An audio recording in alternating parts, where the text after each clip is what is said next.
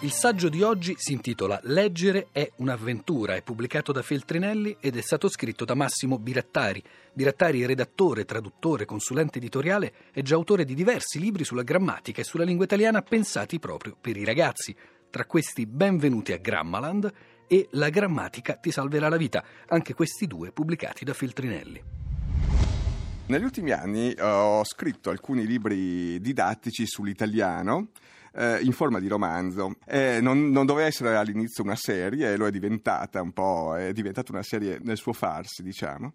E ho cominciato proprio con dei libri di, sulla grammatica. Eh. uno si chiama Benvenuti a Gramma e l'altro La grammatica ti salverà la vita. E poi ho scritto un libro sulla scrittura, che è un corso di scrittura che crea nel suo farsi un, un romanzo di fantascienza e si titolava Scrivere bene un gioco da ragazzi.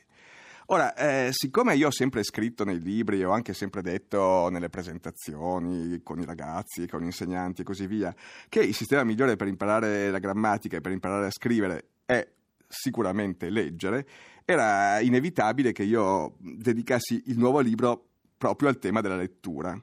E, e quindi è nato questo romanzo che si intitola Leggere un'avventura e che è una, un, un, libro fatto di libri, un romanzo di romanzi popolato di personaggi della letteratura per ragazzi, ma non solo per ragazzi. Però siccome uno, tutto sommato, almeno questo è capitato a me, eh, scrive romanzi per eh, ragazzi anche per scrivere eh, storie di avventura, mi è piaciuto dare proprio questo tono generale avventuroso a libri che hanno a che fare con l'italiano.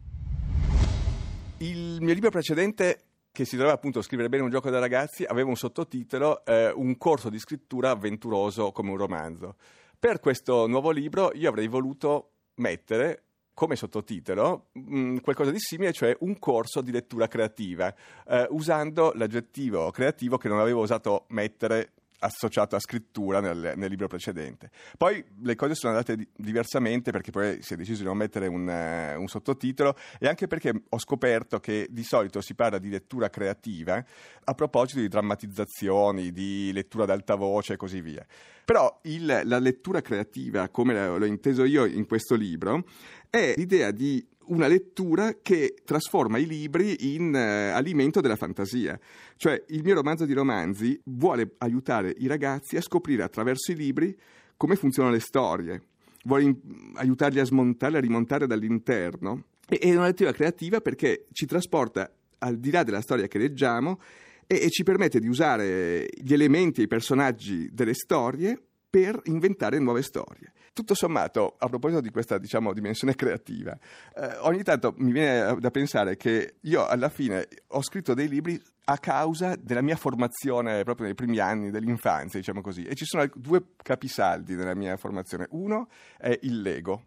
Il secondo caposaldo era il Corriere dei Piccoli, che poi è diventato, mentre, proprio me lo ricordo mentre lo leggevo io, il Corriere dei Ragazzi. Secondo me insomma, il, eh, i libri che scrivo sono, stati, sono alimentati dal gusto dell'avventura che c'era proprio tipico nel Corriere dei, dei Piccoli, dei ragazzi, in cui c'erano i fumetti di Corto Maltese o i romanzi a puntate di Milo Milani. E poi con queste cost- usare proprio degli elementi per costruire cose come si fa con Lego.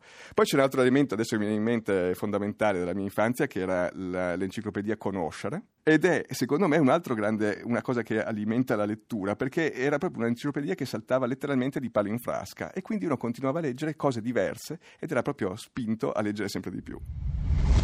Per tornare al mio romanzo Legge un'avventura, eh, inizia così con i ragazzi che sono i protagonisti di un reality che si intitola L'isola di personaggi famosi, in cui si rivivono le avventure dei celebri libri che loro hanno amato.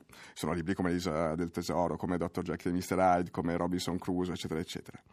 Allora, so benissimo che questa dell'idea del reality letterario è totalmente irrealistica, anzi è proprio contraria a una delle regole di base del reality, per cui i partecipanti non possono le- leggere libri, perché leggere, come tutti sanno, è un'attività asociale, antisociale, quindi poco spettacolare, se uno sta lì a leggere non può litigare con gli altri concorrenti.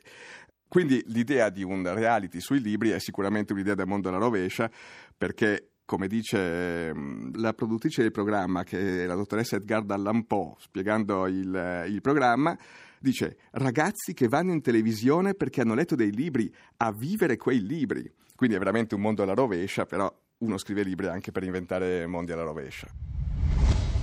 a metà del reality, diciamo, i, i ragazzi lasciano l'isola dei personaggi famosi e vanno in un, mondo diverso, non di loro volontà, vengono rapiti e si ritrovano nell'ultrarealtà, cioè il mondo dove vivono i personaggi letterari. Per questo motivo il mio è un romanzo di romanzi.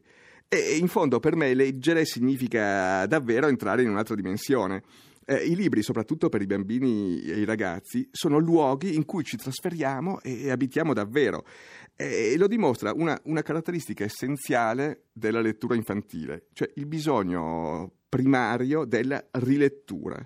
Cioè i ragazzi quando amano una storia non possono fare a meno prima di sentirsela leggere in continuazione, quindi di chiedere ai genitori di rileggerla, e poi quando sono in grado di farlo di rileggerla per conto proprio, prima a ripetizione e poi magari anche a, distanza di anni. Eh? Quindi, secondo me, poi i libri entrano nel paradiso dei libri per consunzione, quando si sbriciolano e non scompaiono e vanno nel loro paradiso.